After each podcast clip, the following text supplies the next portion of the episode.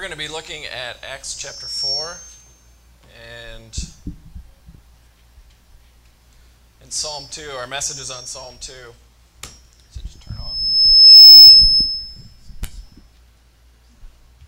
There we go. How are we doing?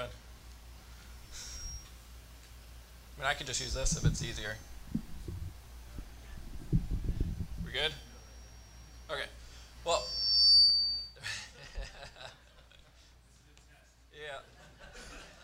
Voice freaks out the system. That's cool. Um, right, we're going to be looking at Acts chapter 4. And before we read it, this is how the first Christians applied Psalm 2. As they, as they learned who, and meditated and prayed on who Christ was as king, it made them a people who were not afraid, who were not intimidated, even though all the powers of the earth were aligned against them. And so just keep that in mind as we read this. As we read Acts chapter 4, and then we'll read Psalm 2, we'll pray, and we'll get started. So there's Acts chapter 4, verses 1 to 31. Says, And as they were speaking to the people, the priests and the captain of the temple and the Sadducees came upon them, greatly annoyed because they were teaching the people and proclaiming in Jesus the resurrection from the dead. And they arrested them and put them in custody until the next day, for it was already evening. But many of those who had heard the word believed, and the number of the men came to about 5,000. On the next day, the rulers and elders and scribes gathered together in Jerusalem with Annas the, the high priest, Caiaphas, and John and Alexander, and all who were of the high priestly family. And when they had set them in the midst, they inquired, By what power and by what name did you do this?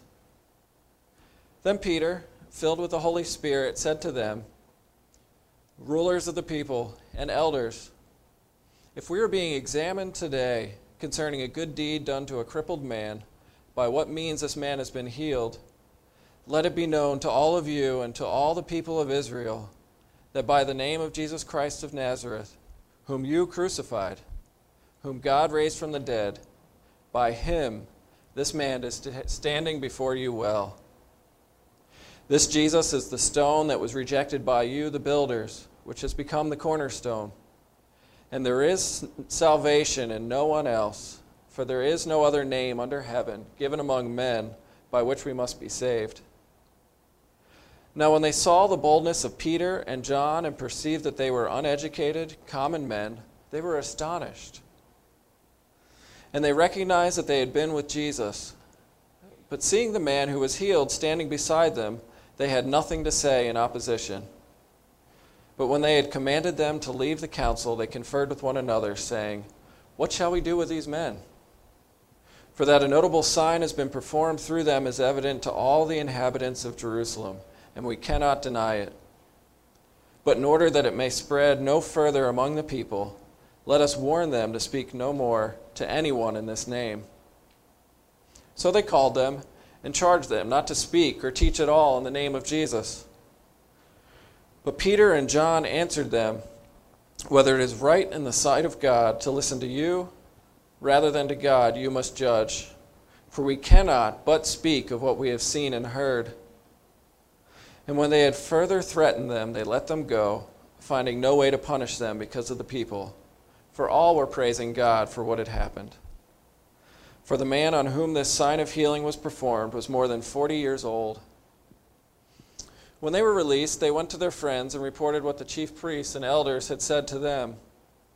And when they had heard it, they lifted their voices together to God and said, Sovereign Lord, who made the heaven and the earth and the sea and everything in them, who through the mouth of our father David, your servant, said by the Holy Spirit, Why did the Gentiles rage and the peoples plot in vain?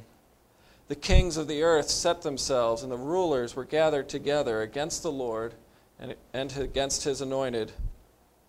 For truly in this city they were gathered together against your holy servant Jesus, whom you anointed, both Herod and Pontius Pilate, along with the Gentiles and the peoples of Israel, to do whatever your hand and your plan had predestined to take place. And now, Lord, look upon their threats and grant to your servants to continue to speak your word with all boldness, while you stretch out your hand to heal, and signs and wonders are performed through the name of your holy servant Jesus. And when they had prayed, the place in which they were gathered together was shaken, and they were all filled with the Holy Spirit and continued to speak the word of God with boldness.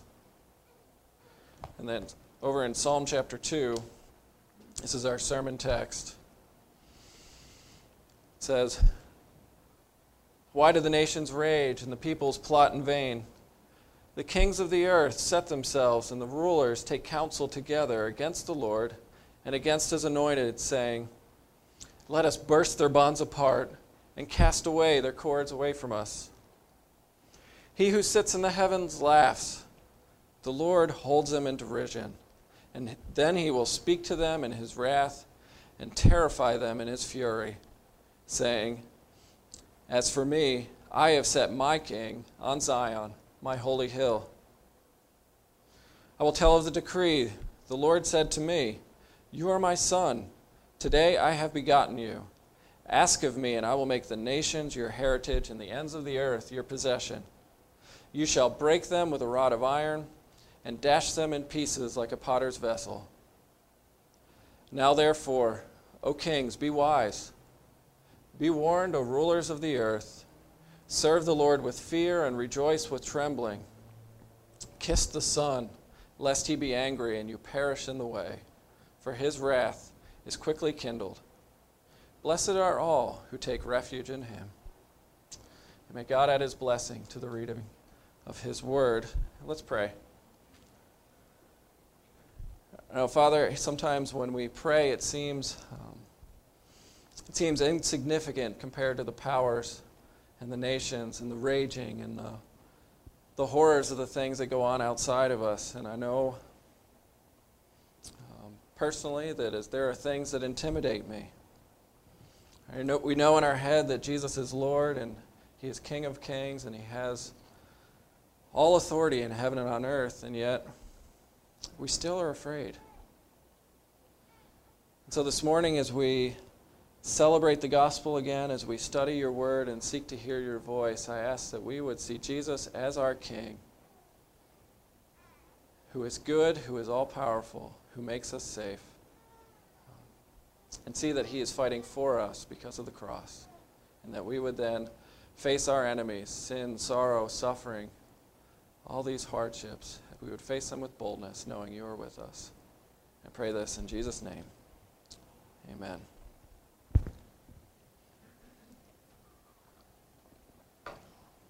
Let's start with a question. As you listen to Psalm chapter 2, right, did it this description of God's king that he has put on, on the throne, given all authority in heaven and on earth, to use the New Testament language. Did it give you warm fuzzies inside? or, or make you feel like this is somebody who's approachable?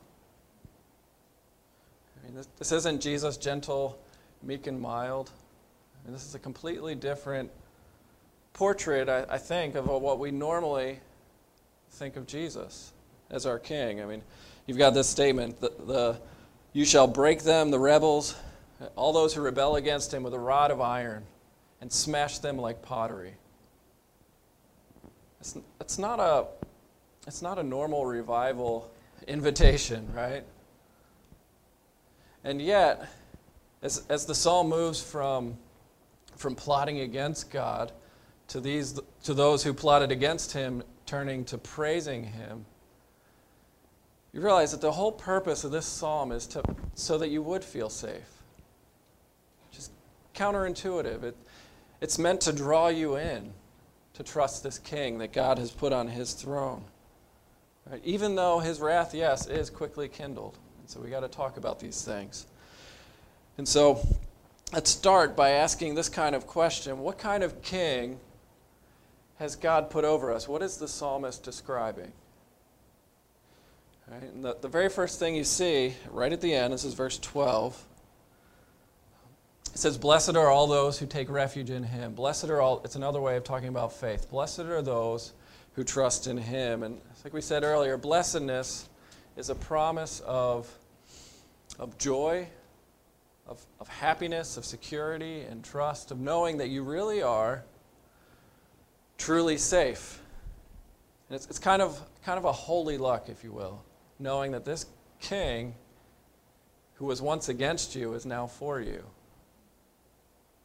That this is a king who turns plotting into praise, his enemies into loving servants. And so, the very first thing we see, this really is a king that you and I all need.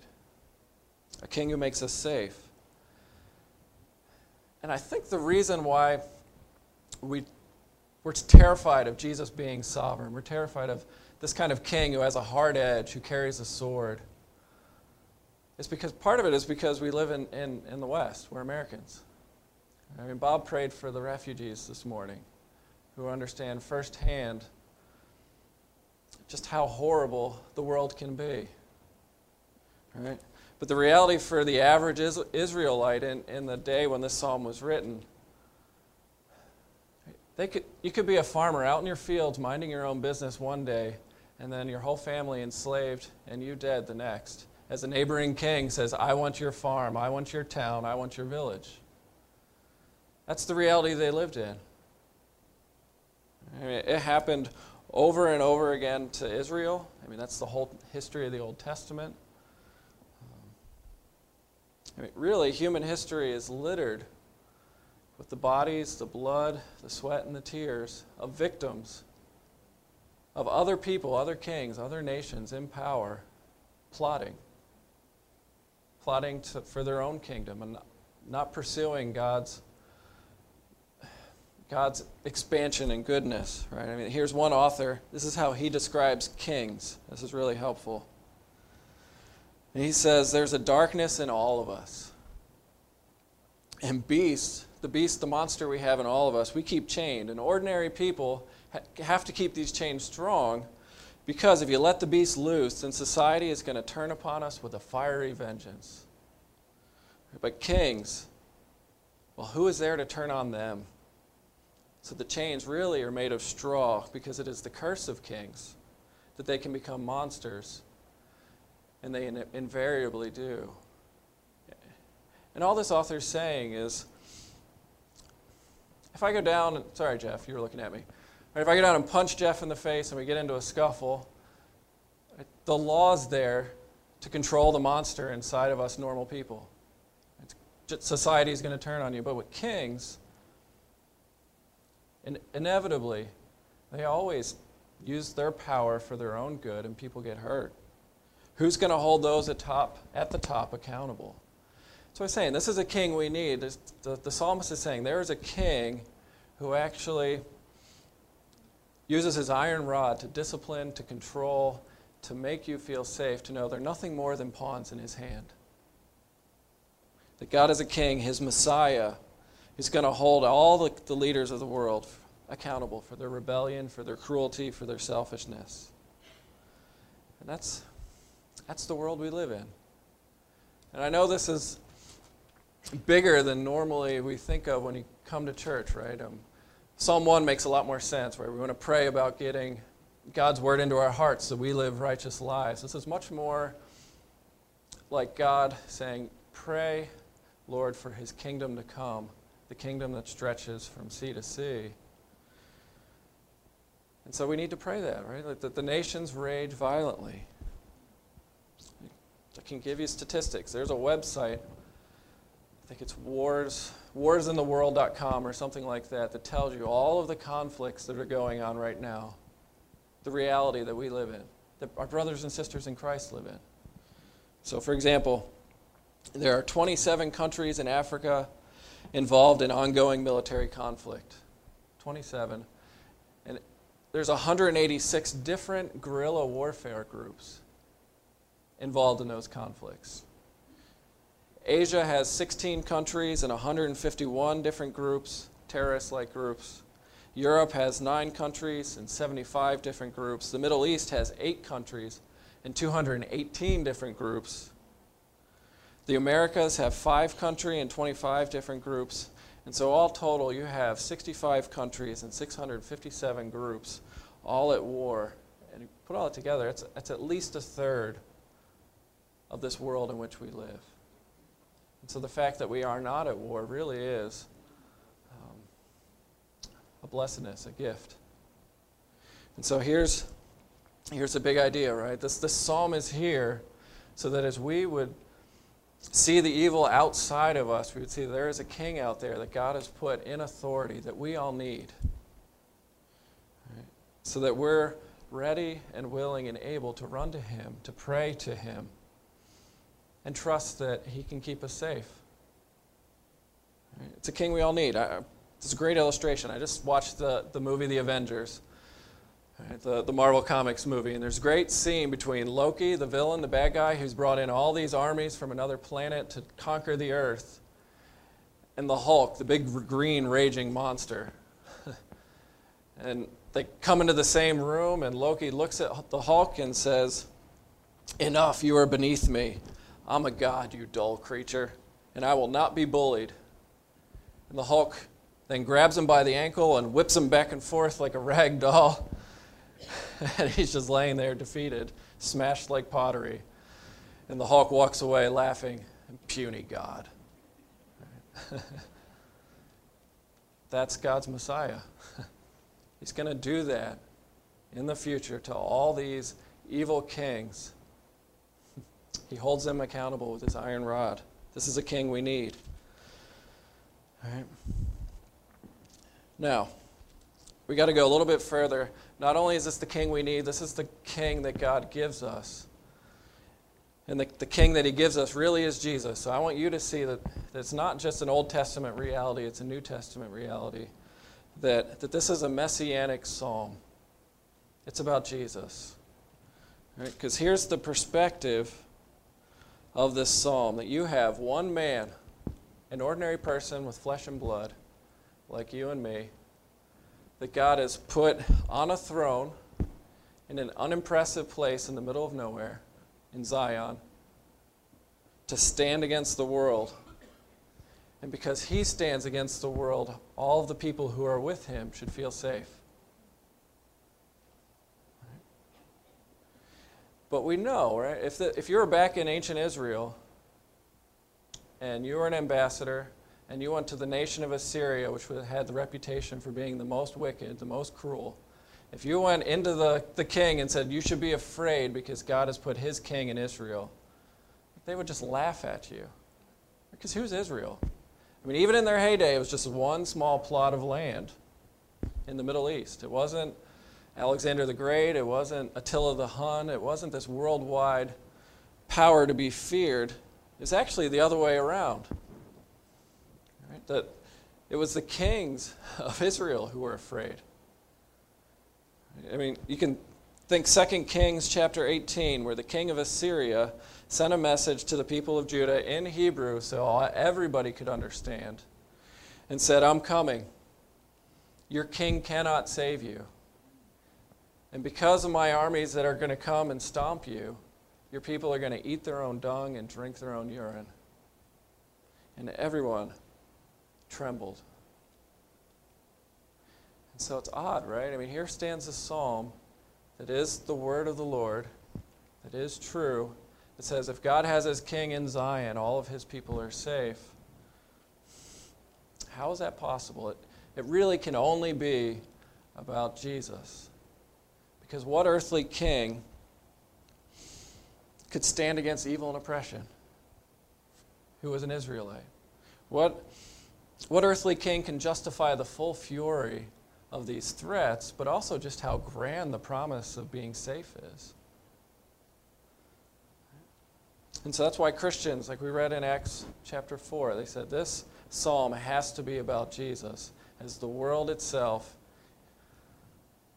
uh, turned on, on the Son of God, put him on a cross. They raged against God and his anointed. So, look, we need this king, and God's graciously given us this king, and his name is Jesus. And it's a gift, I think, for us. Let's talk about some application here. Right. This is in the Psalter. It's the introduction to the prayer book. And so Jesus being king is actually supposed to affect the way you pray. It's supposed to give you a confidence. It's supposed to, um, to wake you up to the reality that you and I are not the center of the universe. I hate to be the bearer of bad news. It's because when I sit down to pray, I'm, to be honest, right, I am so much more aware of my own self, my own needs, my own fears, than of the fact that God has a king on his throne. So Psalm 2 is here kind of to slap us in the face, to throw cold water, to, to wake us up to that God has a king. He has put him on his throne. And this is someone that actually has the power to listen and to answer, and to kind of to expand your vision outside of ourselves, to, to pray for the world, to pray for his kingdom to come. I mean, just stop and take a rough estimate. What percentage of your prayers are about you and your fears and your concerns? And what percentage of your prayers are then about the nations and God's kingdom and, and justice? And for me, it's, it's pretty small. It's this, this pushes back and say both are important my own holiness, my own relationship with God, but also his big kingdom. That God is setting up a kingdom with Jesus on his throne that's going to stretch from shore to shore. Now, we have a king. We need him. God's given him to us. And I think you're getting this idea right. This is a king that you want. Because I know when, when the psalmist says this is a king who rules and reigns, who's, who is interested in you, but that he's Lord of Lords. On the one hand, we lean in and say, okay, there's someone I need, but we're afraid of him too. Right? We cringe. Because what if he doesn't accept us? But, but this is, I think there's a reason why, on the one hand, we do want him. Because right? think of Think of all the stories that go like this. There once was a good king who sat on his throne, and when he was in power, the whole world flourished. People had food on their table, crime was down. Um, the enemies, the, the, the whole kingdom was safe. You can think of Robin Hood. When King Richard was here, everything was fantastic, but now that the sheriff of Nottingham is just a, a selfish, arrogant, cruel person. Everything's falling apart. But when King Richard returns, that's when everyone's going to rejoice and celebrate. Think of think of the movie Braveheart. I mean, it's not real. It is about kings and kingdoms. Right? William Wallace. He gets a whole people to rise up and say, "This king is terrible, but if we have the right king, if we're free, then we'll then we'll be happy." Um, or even the modern day, I mean, this is the Presbyterian thing to do, to talk about Lord of the Rings. Seems like everywhere I go at a conference is a good illustration. Right? When the king returns, evil's going to be stomped out. Right? The return of the true king, return to Gondor, and the, the hands of the king are healing hands. He's going to make things right again. And the reason, I think, why this part of King Jesus resonates is because etched into our human DNA is this memory trace that there is really a good king, that the stories point to a bigger story. As Tim Keller says, we have this memory trace of a great king, an ancient king, who once ruled with power and wisdom and compassion and justice and glory, who, sh- who shines like the sun in its full brightness in the darkness. That's the king we want. So, we have a king we need. God's given us this king, Jesus. This is a king we really want. And that even if you reject this king, if you look for safety in anything or anyone else, you can't avoid the fact that you want a king. Somebody to make you feel safe. I mean, it could be a romantic relationship. I mean, we're American, right? Just think about all the hope and all the fears that go into our next election. And so many people put, put all, myself included, if we get the right guy in office, then things are going to go well. Right? We'll get America will get its glory back. We'll be God's kingdom on earth again, and that's a supernatural kind of hope. The way we idolize and worship celebrities and athletes, I mean, it's all the reflection of this great memory trace that we want somebody in power to make us feel like we're somebody, like we're safe, that He actually has the power to make my life make sense. But they're never really going to have the power to do so. Because to whom has it ever been said, By God, you are my begotten Son, and I've given you everything? We need this Jesus.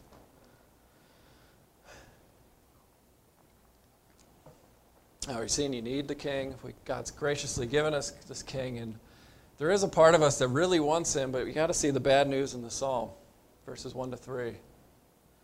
That everybody here in this room, and really, Christians included, still plot against him. Right? We simultaneously lean in and say, I hope this king will, will fight for me, but we also cringe because we know our track record. And we cringe because we know that verses 1 to 3 are not just about kings, it's also about me and you. Because here's the image, right? You've got God and his anointed on one team, and then you have the nations of the earth and their armies noisily assembled against, in, in active warfare, essentially, saying, We want to throw off the bonds of this God and say, we, we don't want his rule. We don't want him to tell us what to do. And so it's not just the kings who actively plot, right? Kings have armies. They take people like us. And even those in the army raise their fist against God's rule. Say, I don't want you in my life. It's terrifying. So it's not just we need refuge from the evil out there. We do need refuge from this king who says, I'm going to punish evil. Even the evil inside of our hearts that says, I want to cast the bonds that God has put on me. Get rid of them. I mean, it's, it's, a, it's an animal, oxen type image. It's not, it sounds like chains, but it's really about ownership. I'm saying, I don't want him to crack the whip and tell me to go when he says go. I mean, this will help. The, the, the word used for plot here. The time spent actively saying, I don't want God to interfere too much in my life. It's the same word used in Psalm 1, where that's used to describe a person who spends all their time meditating, right, thinking about God's word. So if you put those two together, it's saying that the way the world is divided is into two groups. You've got all these people plotting against God, saying, How do we get him out of our lives? How do we live our lives without him telling us what to do? Or those who are actually saying, How do we get God to interfere in our lives more? By meditating on his word. And so there it is. Are we going to see God's rule or reign as, as good news or bad news? Because every so, what I'm trying to say, really, to be blunt, is that everyone loves this king if he's out there, but we hate him when he gets too close. And that's the message of the scripture, because nobody, everybody hates this king. Think about the way the New Testament describes Jesus. Everyone who's ever come into direct, immediate contact with this God just fell on their face, afraid, trembling, saying, Oh God, don't kill me. Even the Apostle John, someone who, who used to be Jesus' best friend who would lay his head on Jesus' chest when they were hanging out. Right? No fear there at all. But when you get to Revelation chapter 1, and he sees Jesus in his full glory with his eyes blazing with fire and a sword coming out of his mouth, a voice that thunders like Niagara Falls, And he just falls apart. Says, God, don't kill me.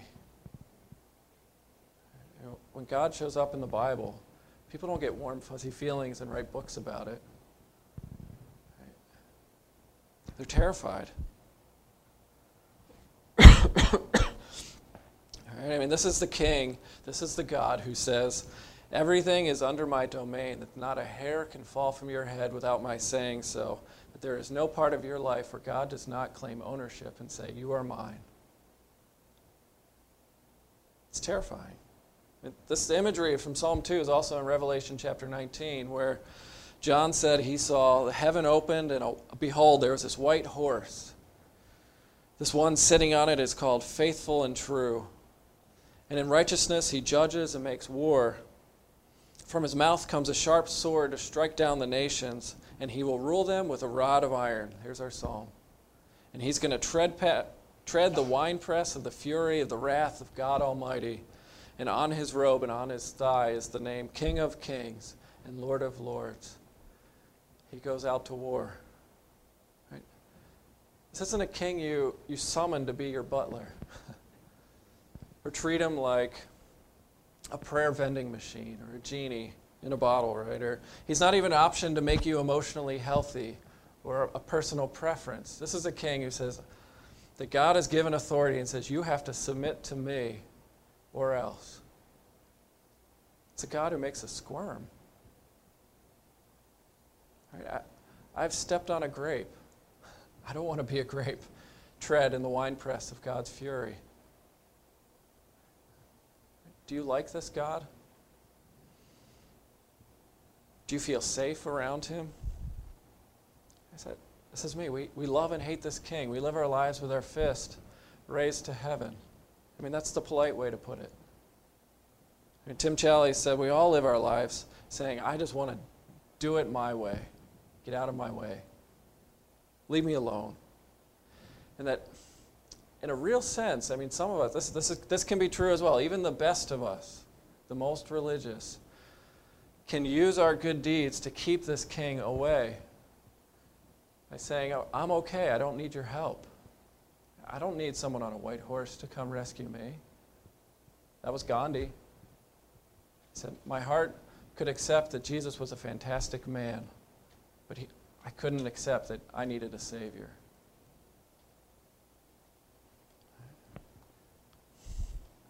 God has given us this king that we all need, want, and hate. And we've joined in this military coup against his rule. And so the question is, as we start to, to land here, is, is how does God respond to people like that? Not just to the kings out there, but to, to our mess right here, right now. How does he respond to our plotting alongside the princes and ple- presidents? And you look at verse 4, and it tells us it says, God laughs. He doesn't laugh at the damage that our selfishness has caused to other people and to ourselves, or to the, to the bloodshed that the kings have, have done. He laughs at the arrogance that we, as human beings made in the image of God, think we have the right to tell him what to do. Right? He laughs the way if my son Jonah, you know, two years old comes up to you and says, I'm going to beat you up. You can't tell me what to do. I'm going to do it my way. That kind of laughter. Holding in derision. Kind that says, Who are you? You are puny. and so this is what God does. He laughs and then he installs his king and says, As for me, I have set my king on Zion, my holy hill. And so what he does is he installs a king who appears to be a weak nobody on the outside. I mean, Zion was, was not a threat. The king of Israel did not look like somebody who could fix the mess that's raging right now in Syria. And so this is what happened is God sent his son, and we read in Matthew chapter 17, where God says, This is my son in whom I'm well pleased. You should listen to this king. This is him. And this is what happened, right? That, that just like the nations laughed at the weakness of God's king in Israel, we actually laughed at God's king and said, Who is this guy? How can he, what difference can he make in my life? He came small and insignificant. This is Jesus. But he did give us a glimpse of what it would look like for his rule to invade the earth sickness. In three years, sickness was pretty much wiped out in Palestine. The blind started to see, the deaf could hear. I mean, it was like everywhere Jesus walked, life just sprung up behind him, and even death. Well, he made it seem like just, a, just like taking a nap. Where he could speak and say, Honey, it's time to get up. That's Mark chapter 5. Tears physically wiped away. He actually forgives sins. And the vision you got was this all powerful king who looked like nobody, eating and drinking with sinners like you and me. He was gracious and kind. And yet everybody laughed at him. How can this man be the Son of God? And they put him on a cross. As those who were enemies, Jew and Gentile, Roman and Israelite, plotted to kill him. And he was left all alone to face the full fury of God's wrath on our behalf. And so this is what I want you to see. As the psalmist points us ahead, is that we had a king who reigned and that he will come again and make all things sad come untrue. This king that calls us in and says, Blessed are those who, who take refuge in him. This is a God who continues to laugh, even at, even at, our, at our arrogance and evil and wickedness, right? Because the resurrection really is God's laughter at evil. I mean, you heard it, right? God used the wicked plans of evil people plotting against him to invite us in, to make him safe, so that we would be forever free from fear of God's anger and justice. But he did that through our plotting. he said it was his plan all along to use evil, to use the plotting, to put Jesus on his throne, to fix the entire mess that we have all made of our lives. And he says, Come to me, all who are weary and tired, and I will give you rest. For my yoke is much easier than any of us any of us can ever imagine. You see it? I mean, grace is God's laughter. That we think we can run away from him. He's all powerful. Where are you going to run? That he pursues us re- relentlessly. Whether you run to him or from him, you can't escape his clutches. But this is a king who dies for you and says, Look, I'm trustworthy. Come to me. Rejoicing with trembling, sure. What was it? Uh, C.S. Lewis in Narnia, who says, talks about, you know, Aslan. Sounds terrifying. Is he safe? Of course not. But he's good. This is the king of Psalm 2. So, in conclusion, if this king is for you, who really does have all the power, all authority in heaven on earth given to him, if the cosmos are in his hands, if, if evil kings are nothing more than a drop in the bucket, just puppets, pawns, and if he really has forgiven all of your sin and says, I want you to rule my enemies with me, why would you not run to him for safety? What are you, what are you afraid of? And William Cowper said it doesn't matter what our enemies are, whether they're thousands in number, whether they have all the power in the world, whether they're cruel like dragons, sneaky like serpents. Stronger is he that is in us than those who are against us. In Christ Jesus our Lord, we are more than conquerors. You know how this has played out in the history of the church? Just I'll end with this story. It's my one of my heroes of the faith is John Paton, a missionary to cannibals in the 19th century. And the first island he was at, he was constantly running for his life as these cannibals tried to work up the nerve to kill him. They were plotting. They didn't want him there. They want to hear about the resurrected Lord who loved them. And so there was this one specific time where he writes in his journal and says, Outside of my house, I was surrounded. They had muskets they had bows and arrows, they had spears, and I walked out of my house and stood right in front of them.